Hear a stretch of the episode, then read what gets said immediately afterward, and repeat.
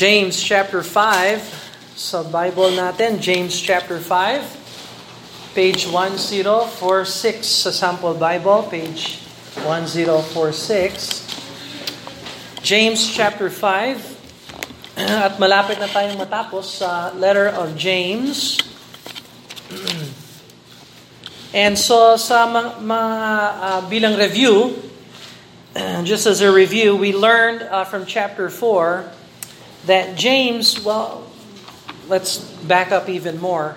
Uh, James is pastoring the church at Jerusalem, the Jerusalem Baptist Church, and uh, he um, he's also ministering to the scattered brothers and sisters all throughout the world that were scattered because of the persecution brought by Saul, and the church at Jerusalem spread out and was uh, planted by the Lord. So yung diaspora na sinasabi natin sa chapter 1 verse number 1 uh, you see the word scattered in chapter 1 verse 1 James a servant of God and of the Lord Jesus Christ to the 12 tribes which are scattered. Yung word scattered diyan, diaspora, part of the word diaspora has the word dios, uh, spores. It's like God planted them and they spread out everywhere. And so the church in Jerusalem planted many churches, not because of missions endeavor, but because of persecution. God used persecution to plant churches everywhere. And so, in the midst of persecution, the believers were challenged to continue assembling, to continue uh, obeying the Lord in the middle of persecution. No, bawal sa kapanahunan nila James at yung mga Kristiyano nung kapanahunan ni James, uh, illegal ang pagiging Kristiyano. Hindi tanyag ang pagiging Kristiyano. Hindi easy ang pagiging Kristiyano. Merong uh, talagang martyrdom ang mga Kristiyano nung kapanahunan ni James. Pero nagawa pa rin nila na mag-assemble. Amazing.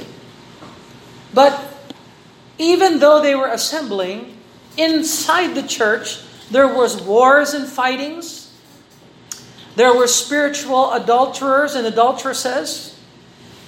there was a hating and uh, backbiting, divisions in the church. And James addresses the error of the believers uh, in the assembly. And so he writes a letter, uh, yes, to encourage, but also to rebuke and reprove and also to build the church, to exhort. So hindi lang siya nagsulat ng letter sa isang church na maganda ang asal nila. In fact, opposite.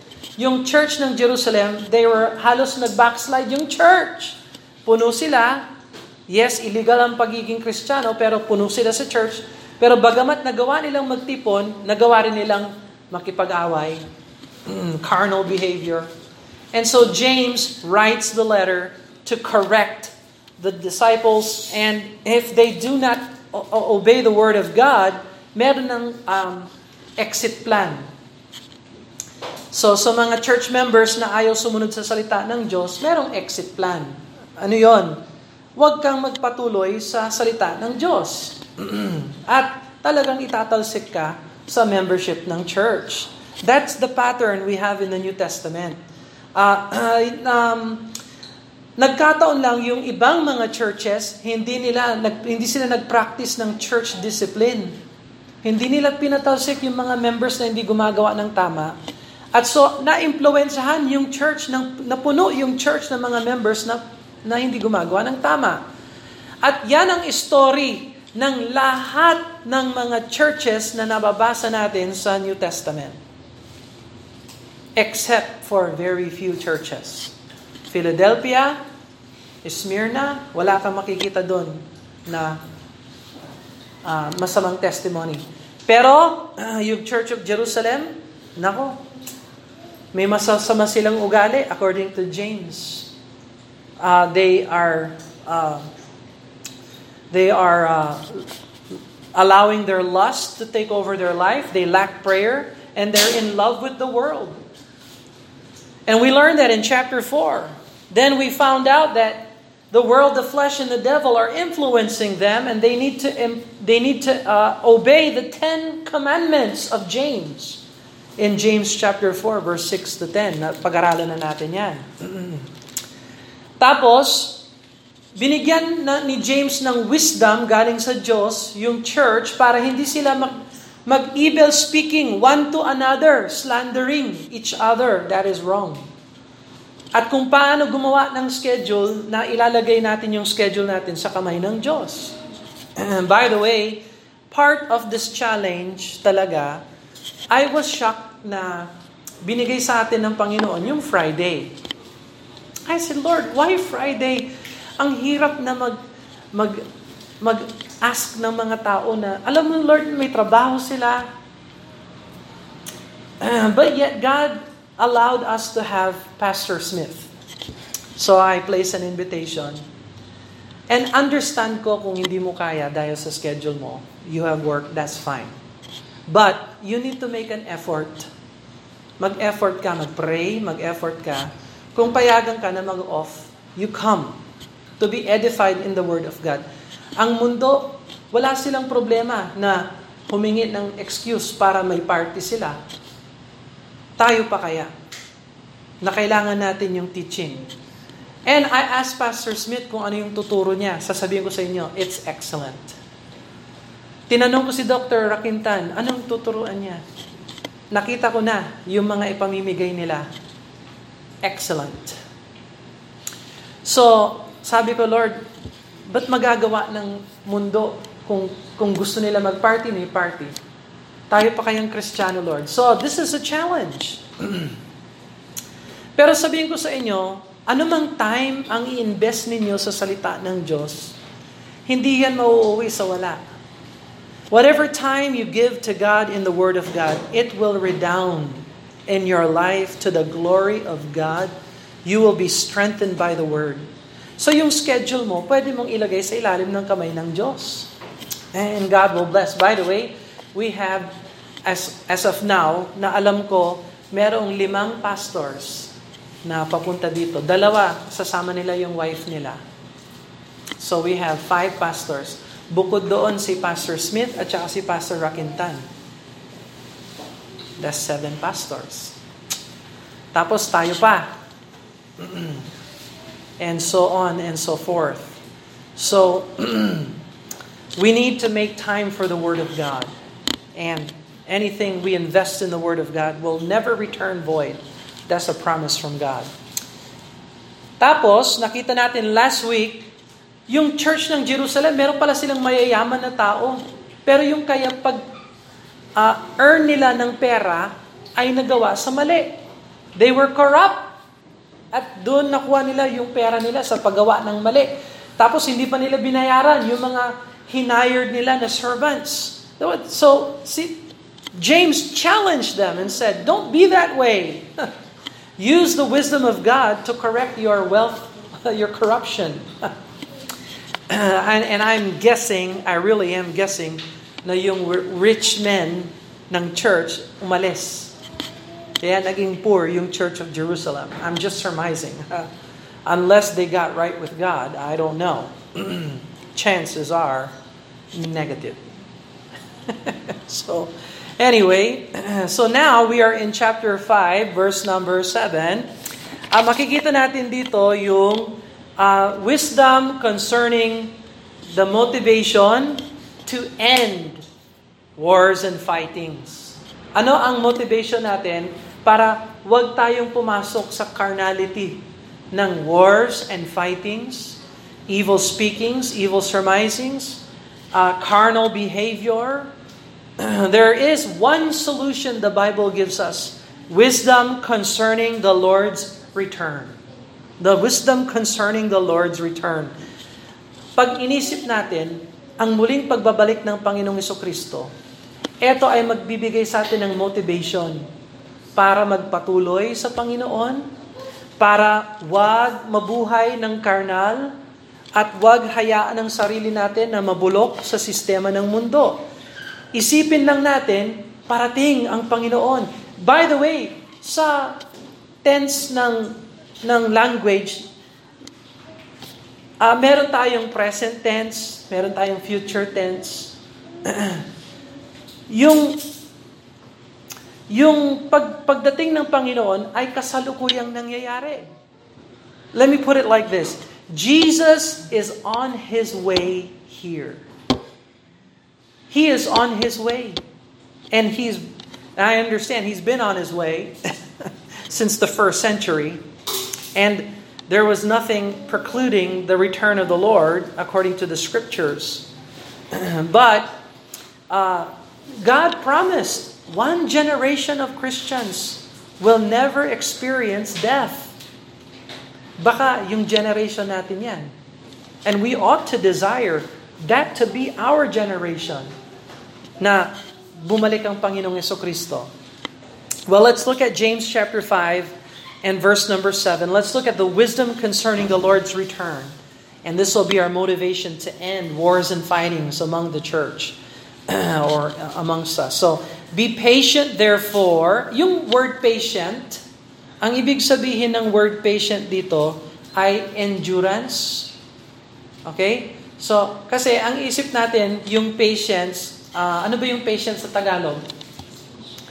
Pasensya. Yung parang na, nasa pila ka, nakapila ka, tapos naghihintay ka lang, nasa pila ka, tapos sisingit yung senior, syempre, ah, okay lang yon Sa Pinas, okay yon Sa US, hindi pwede yon Pero sa Pilipinas, in the Philippines, they respect and honor the senior. Yun, magandang ugali yun. Pero kailangan meron kang patience. Hindi mo pwedeng sabihin, ops, ops, ops, ops, ops. Kanina pa ako. no. so, yan ang isip natin. We think that to be patient. Pero sa patience ng Bible, pag sinabing patience dito, hindi lang pasensya. Endurance. Oh, ano yung endurance sa Tagalog? Pagtitiis, no? Pagtitiis. Yun ang word na mas angkop pag binasa mo yung patience. Be patient, therefore. Magtiis, therefore. Bakit? Magtiis. Magtiis tayo sa konteksto ni James, ang iglesia ng Jerusalem ay puno ng mga members na baluktot at mali. Ano ang ang natural reaction ng tao? Iwanan ng church. That is wrong. Kapag ang church ay overwhelmed ng mali, dapat we must practice endurance, pagtitiis. Hmm. Uh, be patient therefore, brethren. Hanggang kailan tayo magtitiis? Unto the coming of the Lord. You see? The coming of the Lord motivates us to endure and to be patient. So, Brother Bill, nag-church tayo dito. Kailan tayo titigil sa church? May plano ba kayong tumigil sa church? So, suriin nyo yung Bible. Kailan pwedeng tumigil ang Kristiyano sa pag-attend ng church? When? Exactly. Hanggang kailan? Hanggang kailan tayo pupulong dito? When? Hanggang kailan? When? Until we leave. Tama? Until death? Or, anong sabi ng word? The coming of our Lord. So, babalik din pala ang Panginoong Iso Kristo. Tatapusin niya itong church age natin. Isasarado ng Diyos yung church age. So, next Sunday, halimbawa, bumalik si Jesus Christ sa linggo na ito, Next Sunday, huwag ka nang pumulong dito. Kung save ka, pupulong tayo sa langit kasama ang Diyos. Forever we are with Him. Kung hindi ka kasama doon, bahala ka. Sa'yo na yung, sa'yo na yung mga furniture dito. Yan, yung piano, kunin mo na yan. Kailangan mo yan kasi, at bentan mo yan kaagad. Kasi three and a half years, hindi ka na pwedeng magbenta kung wala kang tatak ng 666, ng beast. Hindi pala. Yung 666, hindi yun ang tatak. Basahin niyo yung Bible. Yung 666, yun ang marka ng beast. Meron siyang number, meron siyang marka, at meron siyang pangalan. So yung number, 666, hindi yun ang marka. So anyway, I'm just e- elaborating. So pag alimbawa, hinakot tayo ng Panginoon, yung mga natira dito, lalo na kayo, nakikinig, if you are here and you are not raptured, you are not saved. Kakatok ka dyan, pag linggo, kasi hindi, hindi namin bubuksan yan. Sa Tibambi, wala na. Si Mikey, siguro wala rin. I don't know. hindi, biro lang. si Jacqueline na lang, natira. Kawawa naman si Jacqueline. so hanapin nyo kami, we are not there. um, doon pwede ka nang pwede mo nang gawin yung gusto mong gawin. I, you know, you can you can you can get saved. Kaya lang ma- mahirap na noon. Uh, mahirap ang maging saved even now. Pero mas mahirap ang salvation ang, ang pagiging saved in the tribulation period kasi ngayon ang grasya ng Diyos sobrang bigat. Masave ka sa awa ng Diyos. Dapuan ka ng COVID, mamatay ka, langit. There's nothing. That's easy. O malunod ka, ilang segundo lang, o di nasa langit ka na, you're in heaven. Uh, pero, pag na-save ka sa tribulation, dadaan ka sa matinding sa seven seals judgment, tapos papasok yung seven trumpet judgment, tapos papasok yung seven vial judgment, tapos papasok yung seven thunder judgments. 21 judgments plus 7, 28. 28 judgments.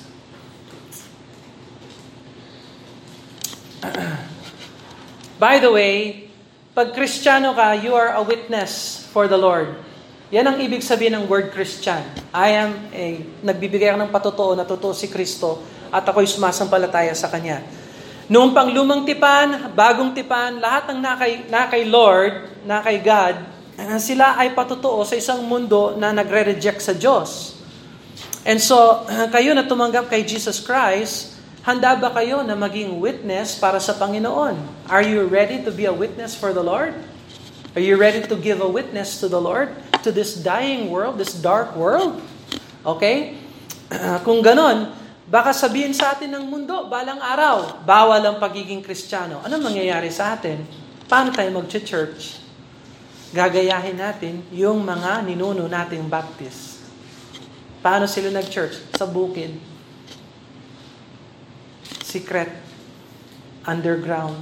Nakarinig na ba kayo ng underground Christians? Ha? Hindi lahat ng bansa ay bukas para sa ebanghelyo. Eh paano yung mga Kristiyano doon sa mga bansa? Nagpupulong sila, secret. Mas maliit pa na kwarto kaysa dito at hindi sila umaawit ng malakas. Yung awit nila, paano lang, whisper. Ano yung whisper sa Tagalog? Bulong. Biro mo, haawit tayo, bulong. Tapos pag pumulong sila, one by one muna. Parang yung time na na-COVID tayo, no? one by one lang. Uh, nagte-text pa ako noon eh. Huwag kayo magsuot ng church na suot. Tapos yung dalawa, pumus na dito, parang talagang church na church. Sabi, hindi nyo nakuha yung memo. Pero okay kayo, don't worry. anyway, so, the coming of our Lord. So, God, uh, James is exhorting the church to be patient, to be enduring. Tingnan mo, sabi niya, Behold, the husbandman waited, uh, bibigyan tayo ng tatlong example ng patience. Behold, ito yung first example, the husbandman. Ano yung husbandman sa Tagalog? Farmer. Oh, ano yung farmer? Mambubukid. Tama ba yon? Farmer, mambubukid? Okay. The husbandman waiteth for precious fruit of the earth. Pwede bang magmadali ang farmer? Pwede niya bang ipadali yung pagtanim niya, yung pag-ani niya? No, ang farmer, lalo na yung farmer ng biblical time, wala pang GMO, ha? Ano yung GMO? Ah, hindi niyo ba alam yung GMO? Genetically Modified Organism. Yung ngayon, yung mga farmers na bumili ng corn na GMO, pwede silang magtanim ng isa, aani sila isang daan. Wow, Brother Bill, ang ganda ng ani. Yes. Kaya lang, yung kakainin mong corn, GMO. Hindi natural. Mukha siyang corn, lasa siyang corn, pero hindi maganda sa tiyan. Kaya yung mga insekto at yung mga, yung mga peste, hindi nila kinakain yung GMO corn. Nakarinig na ba kayo ng GMO apples? Oh, ano yung GMO apples? Genetically modified organism. Yung GMO apple, pag hinati mo yung mansanas, ilang segundo lang, di ba magba-brown siya? O yung GMO, hindi nagba-brown. Kahit na ilang oras na yung naka-expose sa ano, hangin, hindi nagba-brown. Oh, lasang apple, parang apple, kaya lang hindi natin alam yung digestion natin, kung anong ginagawa sa katawan natin ng GMO. Uh, and so, sabi ni James, masdan mo yung farmer. Kung paano siya patient, nagtatanim, inaalagaan niya yung bukid, tapos pagdating ng ani, doon siya masaya. Doon siya nagre-rejoice. Ganon ang buhay kristyano. We have to be patient. We have to be patient. So, parating na tayo sa six-year anniversary natin sa March. Oh, di Brother Bill, bakit tayo-tayo lang? It's okay. Be patient. Dumating na si Ate Caroline. Tingnan mo. nag attend na siya Wednesday night. That's a big blessing. Tingnan mo si Brother Dante. Nay, nag attend na siya. Sunday afternoon. That's spiritual growth. That's progress. Dati wala. Nandito ngayon. Oh. You have to see. Is there growth? Is there... Yes. Hindi lang numbers. Pero substantive growth. Oh, na kausap ko sila si uh, Progen. May desire siya na magpabaptize. What? That's spiritual growth. Now, I am I believe in this husbandman, farmer, hindi pwedeng imadali yung fruit. We have to be patient, planting the word of God, watering the word of God, taking care of the soil, laboring, And then pag ang Diyos ang nagbigay ng increase, that's sweet fruit. Sweet fruit. I'm waiting talaga for Brent and Ed and Elena uh, na mag-surrender sila. Pag nabaptize sila, halimbawa, meron silang apartment sa ilalim ng tinitirahan niya na pwede natin kunin at mag-plant ng church doon sa Makati. But we need patience. Hindi pwedeng imadali yan. The Christian life is marked by patience. So the first example is the husbandman. The second example, verse 8. Be also patient, establish your heart, for the coming of the Lord draweth nigh. Grudge not once against once another, brethren, lest ye be condemned. Behold, the judge standeth before the door. Take my brethren, ito yung pangalawang example, the prophets. The prophets who have spoken in the name of the Lord for an example of suffering and affliction and of patience. So, the, the prophets. So, uh, uh, easy ba na maging prophets? Do you, have you read the prophets? Oh, sino yung mga prophets na alam ninyo sa Bible? Easy ba na maging prophets? Take natin si Isaiah. Siya ang pinakatanyag na prophet ng Old Testament. Si Isaiah, alam mo kung saan siya lumaki?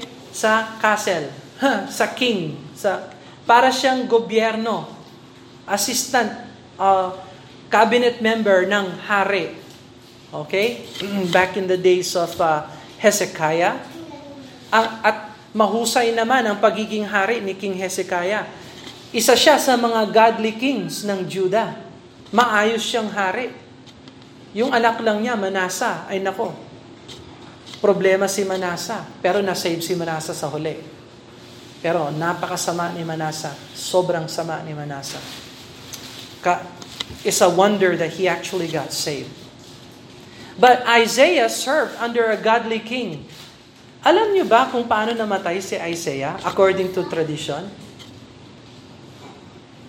Sinabihan siya na wag siyang mangaral. Nangangaral siya. Yan ang trabaho niya. He is a prophet. So dahil hindi siya tumahimik, si Manasa, inutos niya yung kanyang mga tauhan na lagariin si Isaiah. They put him, they put a bark of a tree, they put him in a bark of a tree, they tied him, and then they sawed him asunder. Sawed asunder. Isaiah. Is it easy to be a witness? Was he a witness for God? Yes, he was. Isaiah. Uh, sino pa? Sinong alam natin ng mga prophets? Is it easy to be a prophet? Gl- glorious ba? Oh. Tingnan mo si Amos. Oh, total, farmer pinag-usapan natin dito.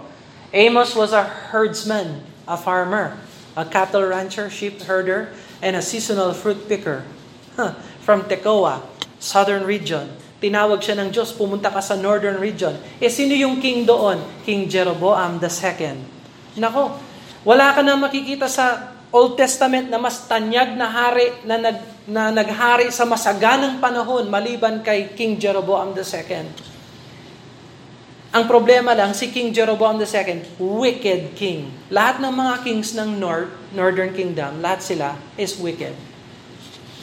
But Amos was told by God to preach repentance to Israel. He obeyed the Lord. Alam mong ginawa kay Amos? Sinabihan siya ng isa sa mga tauhan, sa mga pare, si Amasaya. Sabi ni Amasaya, Amos, Umuwi ka na dun sa Tekoa, doon ka na lang mangaral, huwag kang mangaral dito. Sobrang bigat yung mga pangal sobrang bigat yung mga words mo. Ay yung pangalan nga niya, Amos. Anong ibig sabihin ng Amos? Kabigatan. so, yung mga words niya, Amos na Amos talaga. So umalis ka dito. Wala kang wala kaming wala walang, walang makakatanggap sa mga words mo. Uh, is it easy to be a prophet? No, it's not easy to be a prophet. You have to be patient. And so you see, ginamit ni James yung mga example ng mga prophets. So James knew about the prophets. He read them. He knew about them. He saw their patience. And the third example, look at verse number 11. Behold, we count them happy which endure. Ye have heard of the patience of Job and have seen the end of the Lord. The Lord is very pitiful and, uh, and, of, uh, and of tender mercy. See, Job. Oh, sino si Job? Where did James get Job? Well, sino si Job? Meron bang Job sa Old Testament? Meron ba? Wala. Meron. Oh, sino si Job? So anong kapanahonan ni Abraham? Sometime in the lifetime of Abraham, maybe a little early, we don't know exactly when. There was a godly man. His name was Job. Tapos, binigyan siya ng pagsubok ng Diyos. Hindi alam ni Job na nanggaling pala sa Diyos yung mga pagsubok niya. He was a godly man. Hinamon ni Satanas si Lord. Sabi ng Lord, nakita mo na yung servant ko si Job? He is exceptional. Sabi naman ni Satan, hindi. Kaya ka lang niya sinuserve kasi sinusuporta mo siya, you help him, tanggalin mo yung support mo sa kanya, at um, ano yung curse sa Tagalog? Sumpain. Ano yung uh, uh, cursing? Mumurahin ka niya, sabi ni Satan. Alisin mo yung blessing mo sa kanya, mumurahin ka niya. Sabi ni Lord, o sige, galawin mo ang lahat ng sa kanya, wag lang yung kanyang kalusugan, wag lang yung kanyang katawan, yung kanyang persona, wag mong hawakan. Pwede mong galawin ang anuman sa kanyang buhay. At anong ginawa ni, ni Satan? Pinatay niya yung kanyang mga anak.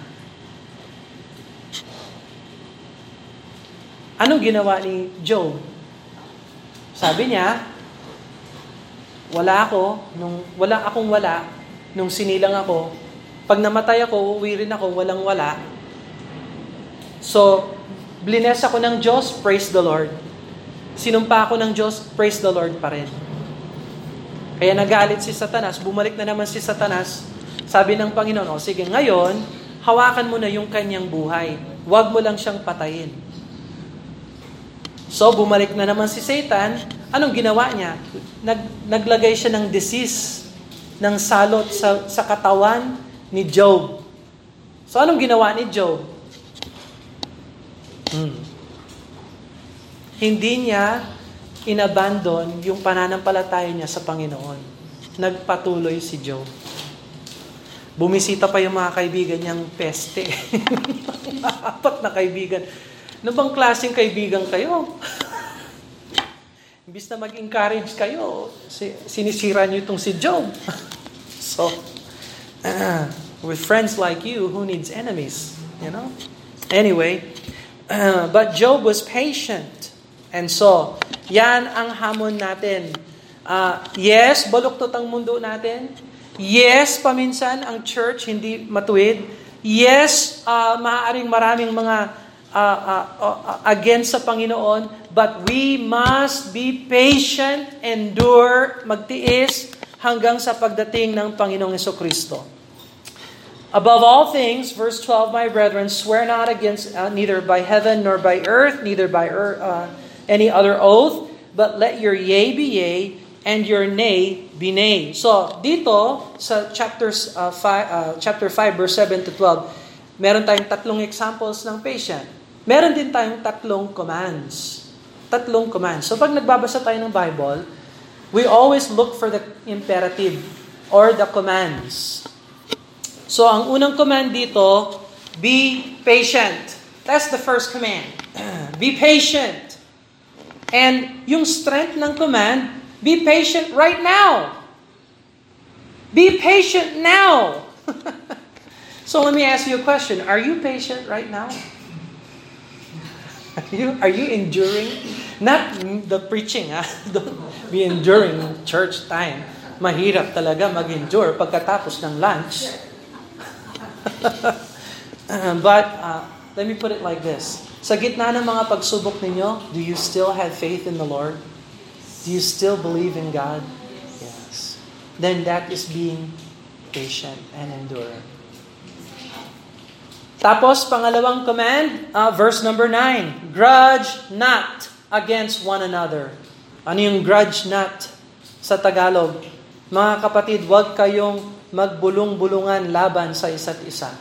See that? Do not grudge one against another. ang tunay na kaaway ng Kristiyano ay hindi yung hindi yung mga kapatiran. Ang tunay na kaaway ng Kristiyano ay si Satanas. Pero kung kayang gawin ni Satanas na itutok yung problema natin sa sarili natin at magbulong-bulungan tayo ng masasama, one against another, they, yung hindi natin mafulfill ang objection ng Panginoon. We will be distracted when we grudge against another. And third command dito ay yung swear not. Okay? Swear not. Saan itong swear not? Verse 12. But above all things, my brethren, swear not. Anong ibig sabihin ng swear not? Huwag kang mangako ng sangalan ng Diyos o sangalan ng kahit sino kasi wala kang authority na palitan yung pinayagan ng Diyos. You see? You are not in control. Stop complaining and stop trying to control things you cannot control.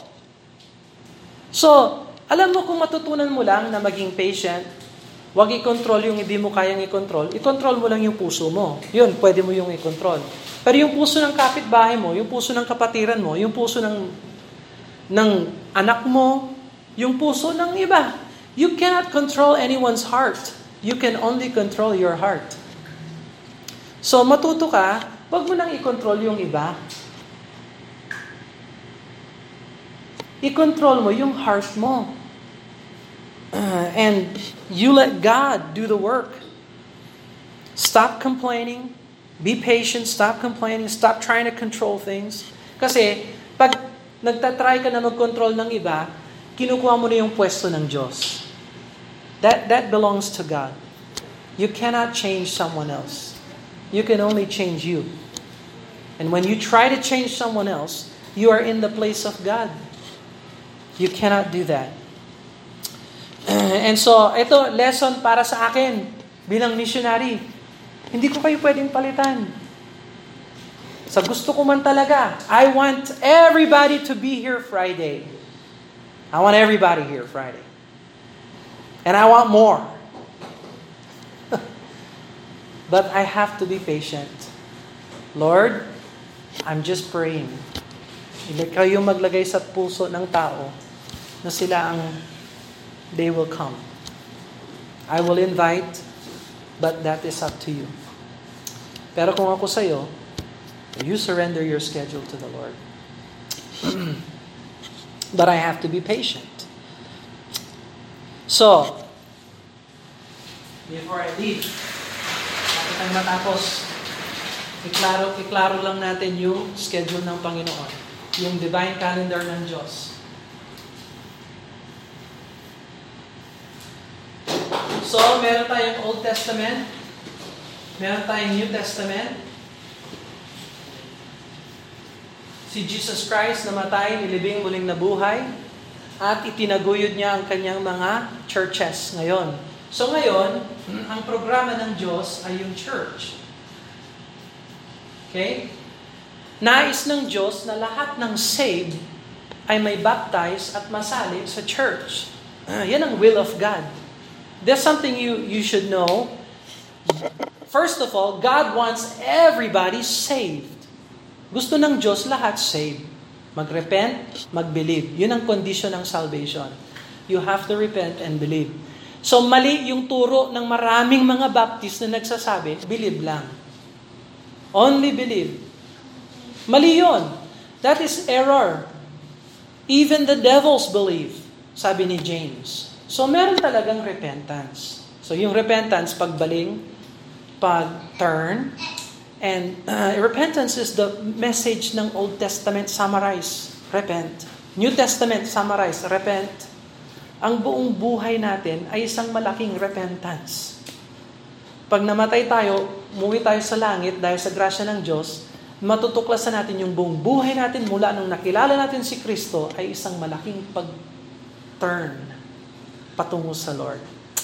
And so, uh, God wants everyone saved. Yung saved, hindi ibig sabihin nasa church ka na. Yan mali ang evangelical.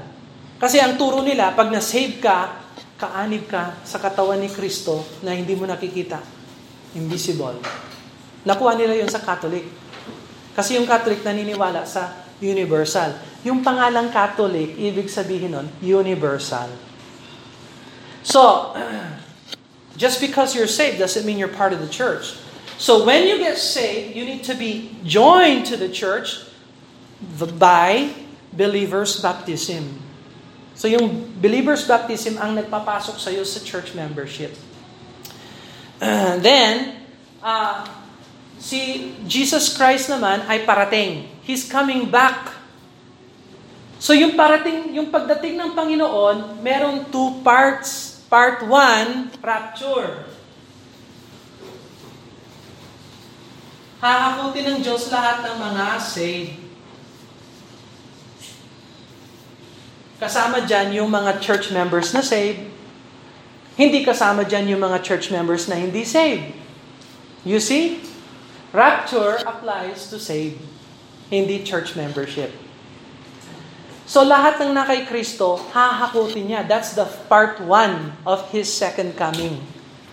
Part 2 ng second coming ng Panginoon, Revelation 19. Babalik siya sa mundo, itataguyod niya yung kanyang millennial kingdom. So this will be millennial kingdom. 1,000 years. So, pag hinakot niya lahat ng saved, sinong matitira dito? Yung world, yung sistema ng world, at saka yung mga Israelites, mga Jews na hindi tumanggap kay Jesus Christ, na hindi kinilala bilang Messiah. So sila may iwan sila dito, seven years yan. Seven years ng tribulation. Tayo naman ng mga Kristiyano, hinakot ng Panginoon. Saan tayo? Nandun tayo sa judgment seat of Christ. Oh. Sila, may seven years judgment. Tayo, meron tayong judgment seat of Christ. Pero hindi tayo hahatulin ng Diyos para ilagay sa impyerno. Ang hatol natin, gantimpala kung paano natin, kung paano tayo nagsilbi sa Kanya sa loob ng church. Eh, Brother Bill, ligtas ako, hindi ako naglingkod sa Panginoon. Ano mangyayari sa akin? Bawas yung crowns, bawas yung opportunity mo na magkaroon ka ng magandang return sa Panginoon. Anyway, so, seven years. Ito, palala ng palala. Hanggang dumating yung Armageddon. May Armageddon Part 1, may Armageddon Part 2.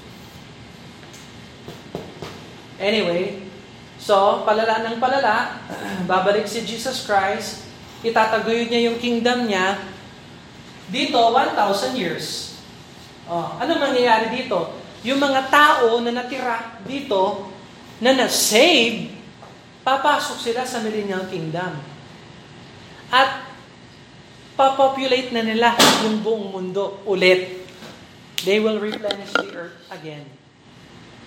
Kaya lang yung first generation saved. Eh yung second generation not saved. Kailangan ma-save sila. Kailangan tanggapin nila si Jesus Christ, magsisip, sumampalataya, at masisave sila. Okay? Paano naman tayo? Oh, pagbaba ng Panginoong Kristo, kasama tayo. At ginawa niya tayong hari at pari. Hahatol tayo sa mga anghel, hahatulin natin ang Israel, hahatulin natin ang mga saints dito sa tribulation saints. Pero hindi tayo, wala tayo sa millennial kingdom. Nasa, nasa tahanan tayo ng Ama. Yung millennial kingdom para sa mga Hudyo yun. That's for the Jews. At yung mga nandito sa lupa. And so. Uh, anyway, pagkatapos ng 1,000 years, magre-rebelde yung mga hindi saved. Uli, katulad nito, magre-rebelde rin sila Armageddon Part 2. Tatapusin talaga ng Diyos. Lahat ng mga hindi saved, magmula pa dito hanggang dito, lahat sila ilalagay sa isang dagat-dagatang apoy. And then those who are saved, forever with the Lord tayo.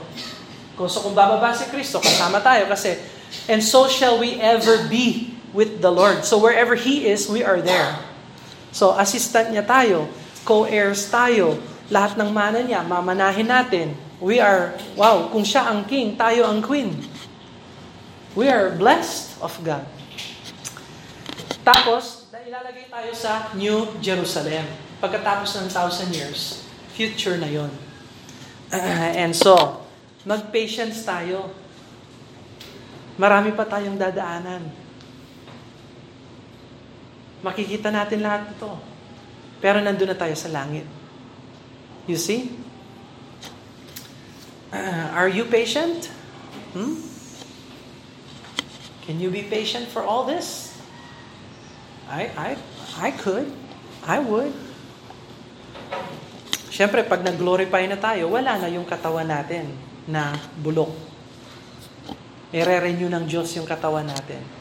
We will have glorified bodies. And time will be no more. Wala na yung oras-oras na yan. Alam ko, alas dos na. I know. Hindi na kayo mag endure The time will come, they will not endure. Sound doctrine.